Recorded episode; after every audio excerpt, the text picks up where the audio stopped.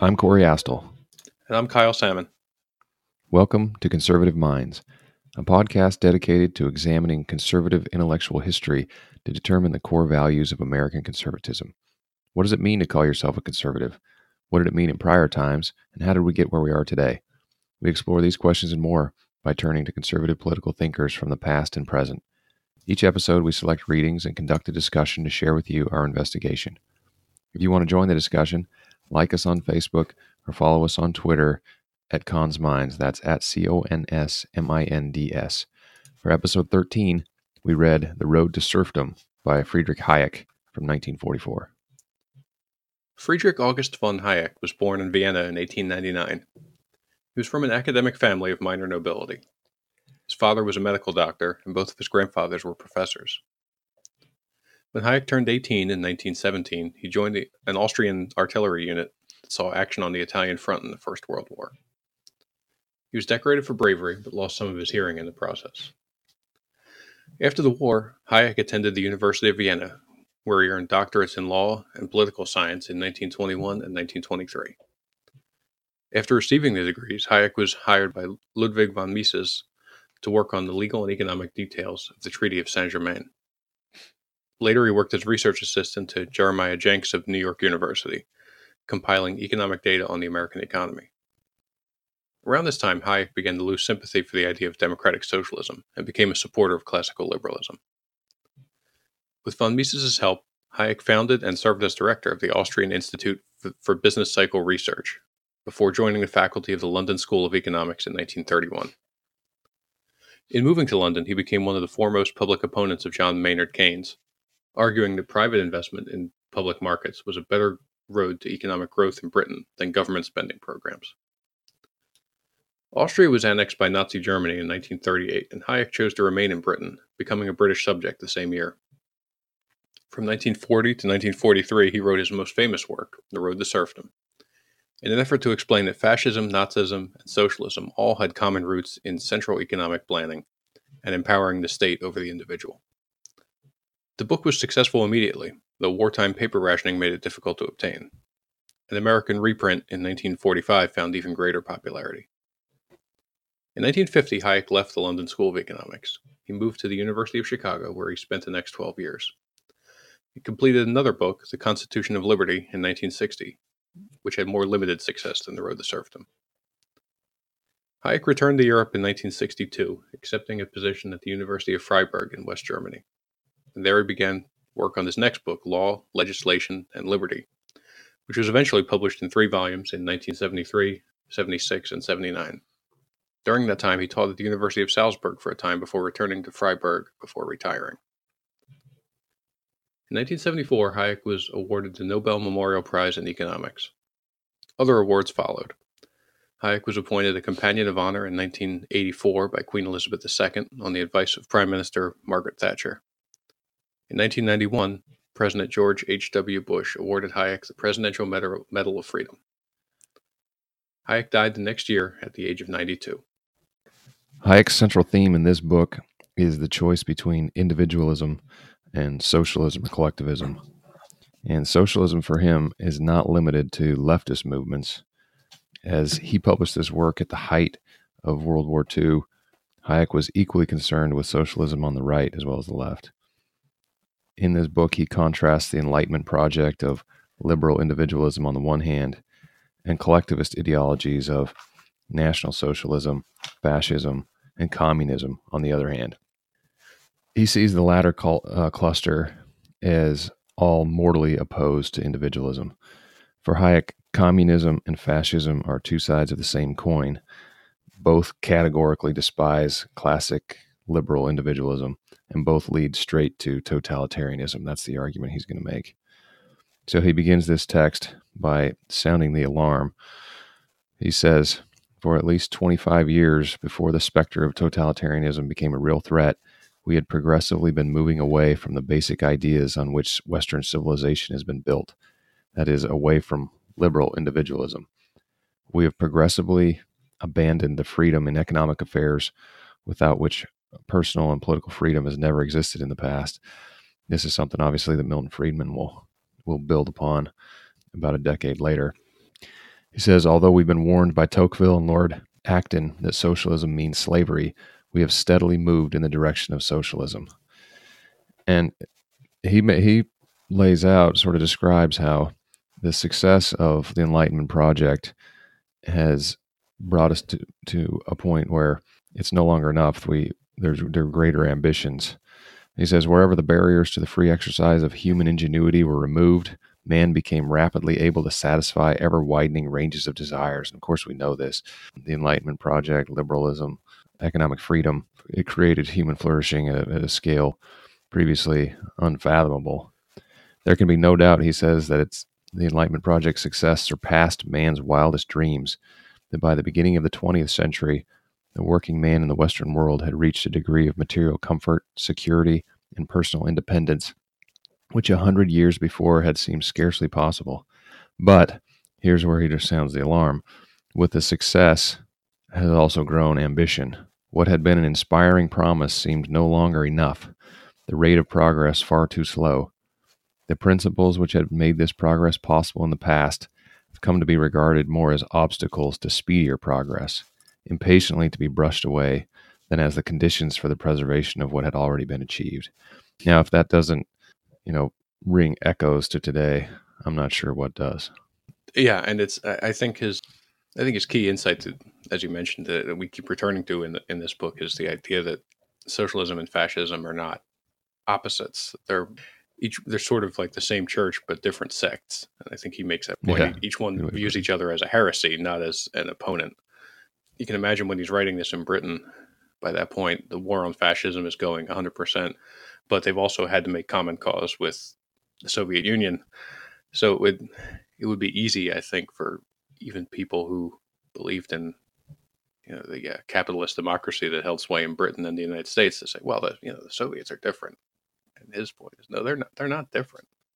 These are both strains of the same belief that wants to sort of snuff out individualism and replace it with collectivism.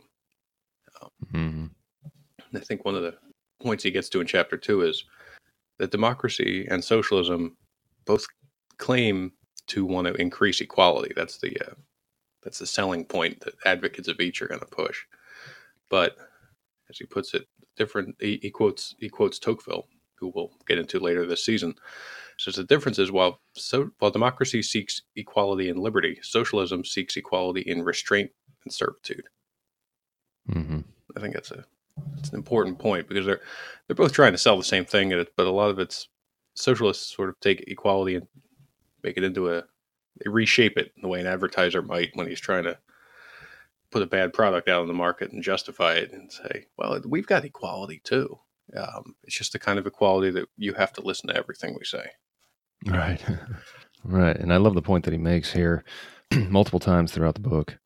There, there's a reason that we've created so much freedom and human flourishing and uh, an ability for just a much higher quality of life that wasn't fathomable in in previous centuries and that is it's because of a movement towards individualism this enlightenment project of liberal democracy what he's identifying is you know it's kind of like this is what got us here and now all of a sudden you're pointing to that and calling it the problem and you know it's only going to lead in one other direction. We're, we're going to, we're not going to march forward. We're going to recede and turn around and head in the wrong direction. Mm-hmm.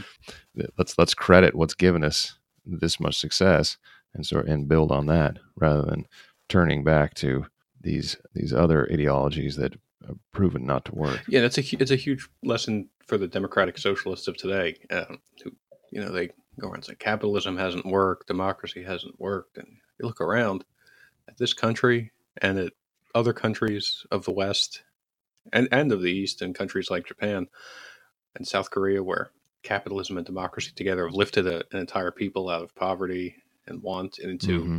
you know, unforeseen, never before seen levels of prosperity and liberty. And you look at that and say, how can you look at that in the face and say, well, this system doesn't work. We need to blow it up. It's mm-hmm. it's crazy. I mean, I think some of it's just a lack of historical knowledge, but I mean, maybe it's as he says, it's it's frustration that well, it's not working faster. And that's, I mean, I guess if you're a, if you're a 27 year old congresswoman, that's that's the sort of let it get get it done now kind of. We're not moving fast enough. You know, I mean, that's that's definitely a cry of youth because it seems like, well, look, I'm a I'm a grown up now. Things should be fixed. Consider even just since the end of the Cold War, how many people worldwide have been lifted out of poverty by capitalism. It's pretty fast. Absolutely, and and we we dived into that during the Friedman episode, and we'll probably return to it again and again. And I think he sees he says basically like progress is taken for granted, you know, and it's taken as a given.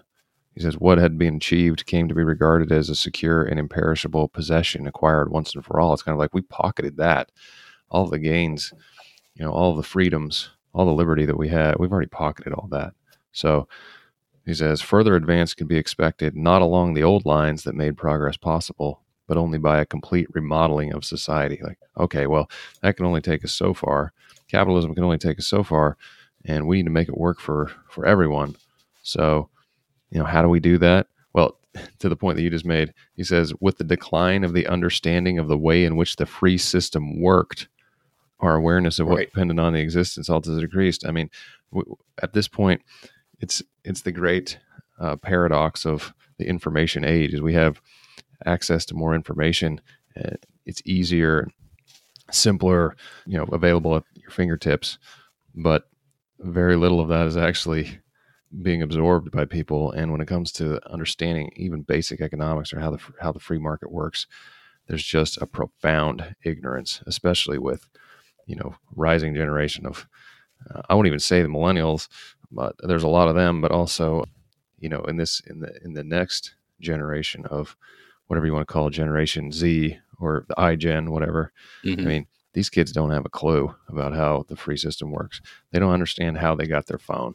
They don't understand how they have unfettered access to almost unlimited free time. You know, Yeah, yeah. It's uh, uh, maybe it's not growing up with the specter of communism as a as an equally powerful force in the world the way we did. I mean, and we're probably that last generation that had to think about that as a concern that you know the other side might win this this Cold War. It's you know it's not necessarily going to go our way.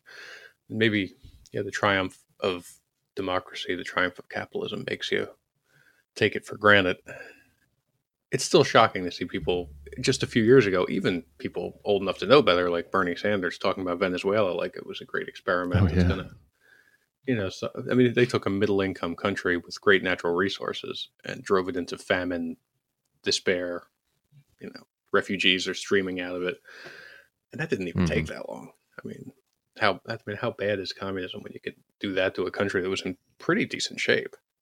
I mean, Hayek's good reading for for this generation and the ones that come after too, because we seem to want to keep forgetting these lessons. absolutely. And you know, folks might listen to this podcast and say, "Oh, these guys."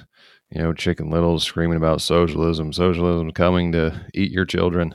Um, but the fact is, like, there's this there's this assumption that you know the Martin Luther King quote about the the arc of history is long but bends towards justice. There's there's an assumption that that is actually true, and I don't I, I don't take that for granted for one second. I mean, the arc of history can change in a moment. There is no reason in, or no law of the universe that says like America's free now and tomorrow it won't be. You know, that it, continue it, it will be forever and into infinity. No, I mean it can change on a dime. And Weaver says ideas matter and the trends matter, and you know that's that's what makes this current you know attitude of you know millennials and iGen to me so so concerning and so alarming is they take it for granted they pocket all that we have and think that you know what what happened in Germany in the 1930s can never happen here but in fact it absolutely can Yeah, no, I, I've, taken issue with that that line of thinking too. The, uh, I mean, that, that is kind of the progressive ideal, though, is that we're humanity is going on a certain course toward a certain goal, and that that goal is whatever progressives believe at the time. You know, so today where it's equal income equality and intersectionalism, Mhm. but you know, every every generation of progressives has this idea that well, we're just going towards that goal, and look at the course of history but looking at it, looking at history in a little more fine grained look, there are definitely times where things have regressed uh, for centuries. You know, empires fell, chaos grew, And uh, I think that itself, that view of history, is a big difference between conservative and progressive. So we we know human nature, and it doesn't necessarily tend towards us being, you know, kind, gentle, sharing, you know, happy mm-hmm. people in the future. We we could be just as low and brutish in the 22nd century as we were in the second century. Absolutely. To kind of get a little more back to Hayek, he he um in chapter three gets into the idea of planning, and that I think is a theme throughout the book is that the difference between the socialist and the and the capitalist, and the idea that planning. He's like, you know, he's not against the idea that we should plan for things, that we should handle problems rationally with forethought, but who's doing the planning? And in our system, everybody can plan out his own life to the extent he can. Uh, sometimes things come up, but we we all get to look at our own situation and say, "Here's how I think the best way to get out of this. Here's the problem to attack first. Here's the financial problem. I want to I want to pay this down. I want to earn more money this way. I want to you know arrange my life this way." Whereas in socialism, it's one plan. What the thing I took from Hayek the first time I read him years ago is that the problem of collectivism is when you only have one plan, you absolutely have to get it right, mm-hmm. or else the entire country will go to hell. Whereas in our current system, if I plan my life badly, that's not going to sink you. All right. You know, right. vice versa. And um, it might hurt my immediate family and some of my friends, but it's not going to. The fact that I have a wrong idea about something isn't going to drag everybody else down, and the fact that everyone's thinking up these different ideas, we can learn from each other too. Mm-hmm you know, I might see what my neighbor's doing and say, that's the, that guy's got the right idea. That's the way to get out of debt. That's the way to, you know, improve my house or make my family happier. But uh, just a, the one big plan is, uh, it, it just seems like there's no way that could possibly benefit all of the people all the time. Right. And it assumes that you can capture all of the people's individual goals and hopes and aspirations. The planning makes mm-hmm. these utilitarian assumptions that, and he, and he pushes back on. He says the welfare and happiness of millions cannot be measured on a single scale of less or more. The welfare of people depends on a great many things. To direct all activities according to a single plan presupposes agreement on a complete rank and order of needs and values. Right. So, how do, how do you measure happiness? Well, I mean, these days pollsters will ask questions like, mm, "Do you feel happy?" You know, I mean, these are all subjective questions. But when it comes to, you know, pursuing your own happiness and your own your life the way that you know you see fit, in, in our individualistic, pluralistic, liberal society, we can sort of create that meaning and purpose ourselves, and we can pursue it on our own. In, in a planning situation, there's this assumption that we're going to take the mass of all happinesses and subtract the mass of all unhappinesses and somehow you know through through that massive calculation we're going to make everybody equally happy but the, the fact of the matter is what what ends up happening is the leaders the planners their preferences he says it's their preferences that that rule the day and they're going to dictate it according to what they think is best. And I'll also note that, you know, these in utilitarian mindset, like a, a, a subtraction here is offset by an, an, addition there.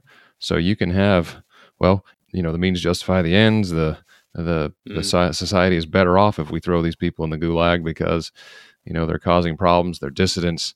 You know, they're uh, disrupting the public fabric. So let's subtract them and their lives and their happiness. We'll throw them in the gulag in order to plus up the happiness of these people. I mean, that's this is the kind of calculation that has to be made, and it's just absurd. Yeah, that's why I've always thought utilitarianism ends in the gulag every time. And he, he makes that point that there's no way to organize collectivist society except along dictatorial lines. Mm-hmm. Because, yeah, once you're viewing men and women as just parts of an equation to balance. Yeah, shave one off here, add one in over there. Yeah, uh, done. Instead of looking at each each person as a, a means and an end in himself, it's uh, it's a it's a it's a gross calculation. It just sort of views people as no different than we'd view farm animals. You know, where well, this one's gone mad, he's got to be put down. You know, that, Mhm. that sort of thing. Right. It's uh, it comes at us in a in the guise of humanitarianism and kindness, but it's real savagery every time. And you'll never see a socialist country without labor camps, without executions, without thought crimes. His point about individuals being the best judges of their own interests is one that we also uh, kind of come back to a lot in modern society, especially that there was that book, What's the Matter with Kansas, hmm which was sort of an echo of an, another book by the same name in the 30s, I think, by William Allen White. I forget who wrote the modern one, but you know, this this idea that well, look, people are poor, but they're voting Republican, the party of the rich man. They must have gotten bamboozled. They must be confused about their interests, hmm and I think most people know what their interests are. You know, and you might not think they're good. I might not think they're good, but they're they're the things that matter to those people. You know, and I, I think we can't really tell people they're voting against their interests because we don't we don't know their interests. You know, that that that makes the same kind of assumption that there's only one interest. hmm Like how hear on the left a lot that the, the most important thing is income inequality. I think most people don't care about income inequality. right. A lot of a lot of people care about poverty, but that's not the same thing. You know, I mean, I think most most people who are thinking about poverty would say, well, if every poor person was twice as well off, but every rich person was five times as well off, would society be better? It'd be more unequal, but people who lack the necessities of life might have them, and people who had bare necessities might have a little extra, a little way to get ahead, a little comfort and leisure in their life. And that I think if you know, so that sort of calculation, people look at things different ways. That's uh, uh, that's what that's what makes our thing work. But wait, it does drive central planners crazy. Yeah, it's, uh, he specifically says individuals should be free to follow their own values and preferences rather than somebody else's. Individuals should determine their own ends, which is just kind of belaboring the point we've just made. But in in collectivist, communist, fascist societies, he says you must organize the whole of society and its resources to a common purpose. And again, you know, not to belabor the point, but common pur- who gets to decide that? Um, Mhm. You know, with in our individual society, society there is some atomization and and you know to Nisbet's um, thesis like we have to figure out ways to create community and, and strengthen social bonds. But at least you get to pursue your own preferences and your own values rather than serving some common purpose that supposedly captures all of your own values and thoughts and hopes and dreams. Hayek makes the point over and over again in this book you know who gets to decide that well the small group, the vanguard, the leaders, they're the ones who get to decide it, and it leads straight to totalitarianism. Yeah, and I think it's um, it's a theme we've come across before. Uh, like you said in Friedman, uh, Goldwater follows these lines too. It, it's also I I found myself thinking though, is there any ultimate aim of society that we we would think it's permissible for our government to aim at? You know, in some of the other lines of thinking of books we've read this this year, like George Will's, uh, Robert Bork's book, uh, Pat Buchanan's book. Certainly, we you know they both they all three seem to have some idea that society should have a goal, and it's Mhm. a, you know a goal of virtue. I'm not sure what Buchanan's goal was exactly.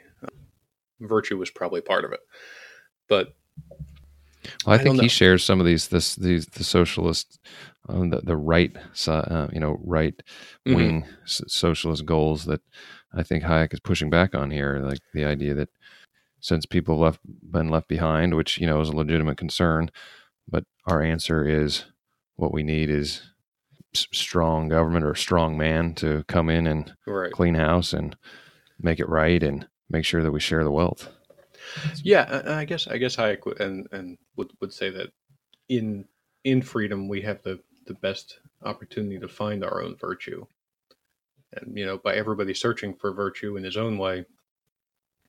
Just like searching for economic solutions in his own way, we have the best opportunity to say, you know, to uh, be individual laboratories of virtue, I guess, in the same way that Brandeis called the states laboratories of democracy. We can Mhm. we can each of us try to achieve the good in our lives and we can look at what other people are doing and see what works for them.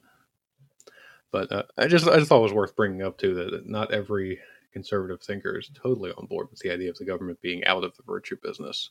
But Hayek certainly yeah, is. Sure. We we've discussed this already, but I think the problems with socialism by democracy.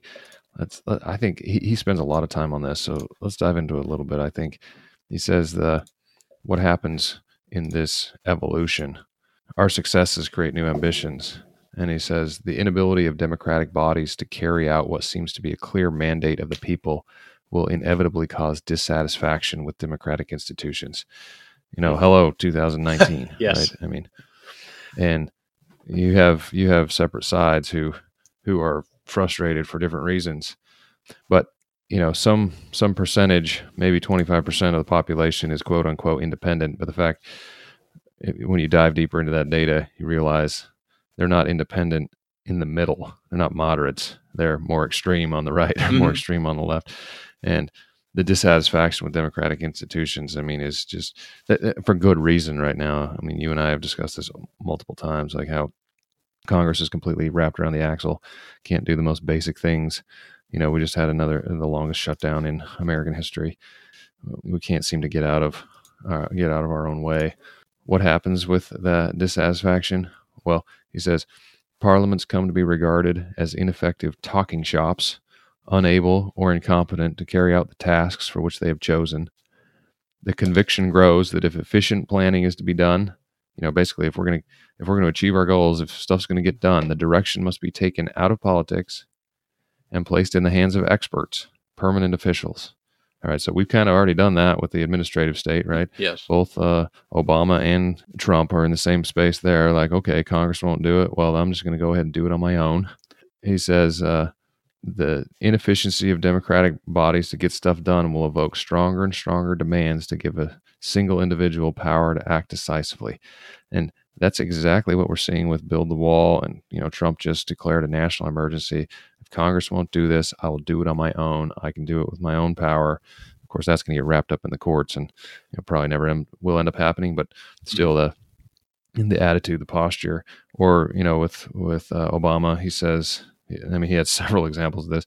DACA is one. The mm-hmm. the uh, immigrant kids who were uh, brought here to America at a young age. And regardless of what you think about DACA, I have my own views. That was a, a pretty breathtaking power grab to sort of say, I'm going to, I'm going to enforce the law according to my own, however I feel like, and we're just going to ignore Congress. I'd say the same thing about the Clean Power Plan, another, yeah. or uh, net neutrality. These are all instances of, okay, Congress, you're not going to do it. Well, I'm just going to make a big power grab on my own and the, the Congress is just a talking shop. We here, what did Obama say? I, I don't need Congress because I've got a, I've got a pen, and I got these agencies to go ahead and execute on what we think needs to be done. Yeah, it's um. on the one hand, I, I would say our system is set up that inaction is the default, and that's for good reason. I think uh, the founding fathers wanted our government to be limited and make it hard to make a law against anything or requiring anything because that, that's the best way to preserve the people's liberties, have fewer laws. But at some point, Congress refuses to solve problems that the people want solved in any way, but you know, even in a way that's not the perfect way. Yeah, it's, I mean, how can you not be frustrated with democracy? You know, as we practice it, it's it was it was not that different from what Hayek was looking at in the 30s as as he was pursuing his profession in Britain, and it's and it's not restricted to America either. I mean, you look at the way Britain is dealing with Brexit today, which is not dealing with it. You look at some of these governments in Europe with the multi-party democracies like like Belgium, where it usually after an election takes a year to form a government because every different mm. party is squabbling with each other and won't compromise. I mean, Spain, I think, is getting towards a similar situation it's frustrating. You know, people want action. People want action in the executive because that's the place where action comes from. And but I, I guess the, the increasing frustration makes them want to throw caution to the wind because we know what active executives can do. I mean, we're people are aware of the idea of dictators, but yeah. I think they just they they see what's Congress even doing? I mean, we elect these guys; they sit around for two years. Republicans had complete control of government. All, you know, both houses and the presidency did very little. I mean, it, it's not it's not surprising, I guess, that people would say, "Well, eh, let's do something." I don't really care how it gets done. I mean, people like you and I care about things like the rule of law and you know Process. following the Constitution and doing things the right way and consent of the governed. A lot of people just want results. And, uh, I think Hayek was seeing the same thing in his day, and it's it's uh, it's frustrating to know that people have seen this problem, discussed it, tried to solve it, and then here we are back again doing the same thing. Well, and to your point, like Western democratic societies, I mean, the structure is such that, especially in America, the structure is such that there will be gridlock. Now, I mean, we're probably at a, a level of gridlock probably not seen since maybe the Civil War, you know, the run up the Civil War, but you know that ebbs and flows. But at all times, it's the the structure is such that it's not easy to get things done, and that's you know by design so that you, you can't move too quickly. But the prevailing attitude becomes, well, if things are going to get done, he says the authority must be freed from democratic procedure. We've got to get around this, and he makes this really interesting point. And again, I don't want to, you know, go down the the the Hitler bottomless pit, but he says Hitler did not have. Again, he this this was published in 1944, so this isn't just an ad Hitlerum, and mm-hmm. he's talking about the real Hitler who was alive at that time. Hitler did not have to destroy democracy. He merely took advantage of the decay of democracy at the critical moment of obtained the support of many to whom, though they detested Hitler, he yet seemed the only strong, uh, only man strong enough to get things done. That's where it heads. That's where it leads. Is okay. Well, I don't like this guy. He's pretty. He's he's he's a deplorable, detestable human being. But it seems like maybe he could shake things up. He can get something done. And right now, we just we're not getting anything done. So let's give it a shot. Yeah, we saw that on the right in 2016, and we will see it on the left in 2020 if they nominate somebody who's a radical. And there's going to be people who are more liberal than progressive, people who still believe in civil rights and limited government on the left. And there are some of those people. And they're going to look at the choices and say, well, Kamala Harris is pretty radical, but maybe she'll get it done. Maybe she'll get our policies mm-hmm. in place, you know and and they will make that choice the same way a lot of us on the right made that choice or didn't in, in 2016 yeah it's it's frustrating. Yeah so he's he says it leads to totalitarianism. Again, that was the the primary concern and preoccupation of so many philosophers and economists during that time is you know that larger question of how in the world could could a Hitler or a Stalin come to power how, i mean how how could people sort of give up all of their freedoms. And he says, like, basically, this is the story of it, what we've been talking about today. Whoever has sole control of the means must also determine which ends are to be served, which values are to be rated higher and which lower. Whoever controls all economic activity controls the means of all our ends.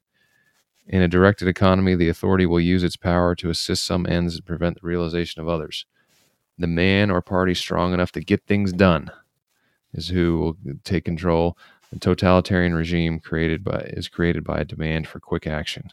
So, you know, we don't want to, you know, sound too alarmist and extreme, but the the point he's making is it it starts slowly and then it falls quickly. Mm-hmm. You know, we we decide, okay, our society is not progressing at the speed that we believe it should, and we're going to turn our backs on all of the liberal values that brought us to this point that created all the success and human flourishing up to this point. We're going to say that's not enough anymore.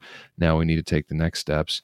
And the next steps you know it's hard especially in, in western uh, democracies in america in in our three branch system. Very difficult to get things done. Okay so we get become even more frustrated and be like the Enlightenment Project, liberal democracy, it hasn't gotten us where we need to go. We realized that we needed to kind of toss that and move in another direction. Even that's not working. Okay, let's find a strong man. Let's see if he can do it. Let's see if he can push things through and make things happen. No, he he he still can't. Okay, let's give him more power. Let's push more mm-hmm. in his direction. You know, it it starts slowly, inch by inch, and then quickly um, we lose control. And and where it starts he noted was in uh, in economic freedom because none of these people said let's give up all our freedom. Who needs it?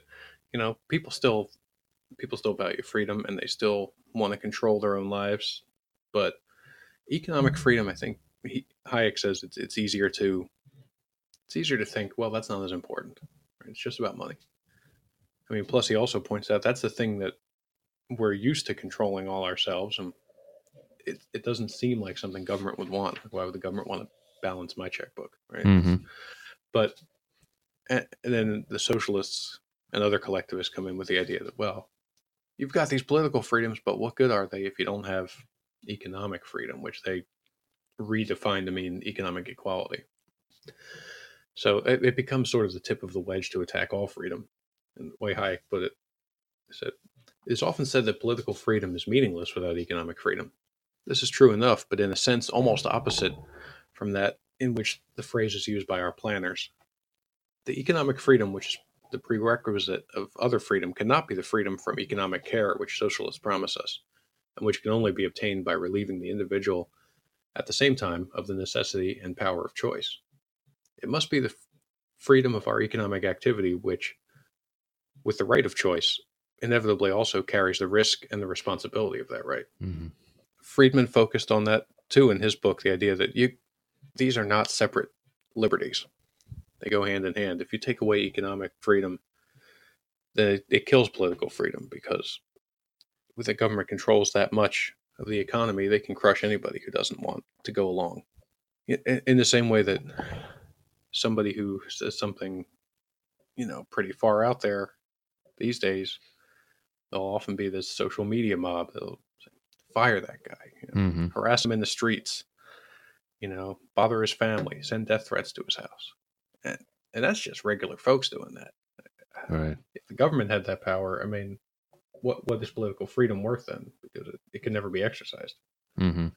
So, so Bernie Sanders and Democratic Socialists are going to listen to this podcast. I'm sure they do, uh, and they're going to say, "Oh, give me a break, please, guys. We're not talking about taking away your freedom. We're just trying. We're talking about tweaking capitalism so that it works for for everyday people, and and not just the billionaires and millionaires." And Hayek's response to that, he says, "Liberal socialism lives in pure theory." While in practice, socialism is always totalitarianism. Collectivism has no room for wide humanitarian liberalism. The person only respected as a member of the group, deriving dignity from membership and not merely from being a man. It always leads towards illiberal and anti democratic places. You know, he says, okay, I mean, that's what you have in mind is a tweak here and a tweak there, and it does it starts slowly, inch by inch. But it leads in one direction in one direction only. And this idea that you can create classical liberal socialism, those are contradiction terms. It's a it's an oxymoron. It, it doesn't exist. It only it, exists in theory, but it doesn't exist in nature. And once we the farther down that road we get, the more dangerous it becomes because it leads again to totalitarianism. Yeah, and it, it happens every time too. So you think people eventually take the lesson. You could see in 1917, people might think this bold socialist experiment is going to go someplace because it hadn't really ever been done before. But after that, you know, after after China, after Vietnam, North Korea, and now Venezuela, Cuba, eventually you'd start to think, wow, every place they do socialism, it always ends up with, you know, totalitarianism. And then you get these socialists who say, well, that's not the that's not the real socialism, you know? I mean, that's not really they're doing it wrong. Well, everybody's doing it wrong then. Because it happens that way every single time. Right. I don't I don't know how many more times that has to happen before people take that message. hmm And it's the last chapter we read, chapter 12. I, I wanted to point out he is dead serious about saying we're not just talking about Bernie Sanders socialism. We're not just talking about uh, Stalinism and Soviet Russia. We're talking about socialism on the right as well, leads in the same direction. Either direction you go, individuals have no rights, but only duties to the common good. Power is given to the whole. Society is constituted by the whole, not a collection of individuals in these in these systems. And to the point that you made at the very beginning of of the podcast, basically, like these are two sects, not of of the same religion, not two different religions. They they'll fight each other in the same way that Methodists will f- fight let's say, uh, Presbyterians over proper way to baptize or whatever, Mm-hmm. versus like a completely different system. And both socialism on the right and socialism on the left, their top enemy, their key enemy is individualism and giving power to the individual and the, bringing it down to the lowest level where people can seek their own destinies and, and follow their own virtue and values path. Anyway, it's equally dangerous on on both ends. He, he makes a great point about what unites those two also is the idea that it's easier to organize society against something than for something. Mm-hmm. Because it's, Right. it's easier to get people to agree that something or someone is a problem. It's harder to get them to say, "All right, what do we do then? You know, how do we Mm-hmm. how do we fix that problem?" But that's why in in all of these systems, you know, socialism on the left starts out as an internationalist idea. Socialism on the the right, you know, fascism is more of a nationalist. But they both end up being nationalists because they end up focusing against external enemies, because it's always somebody else who's wrecking the system, Mhm. and that's why it's not working yet.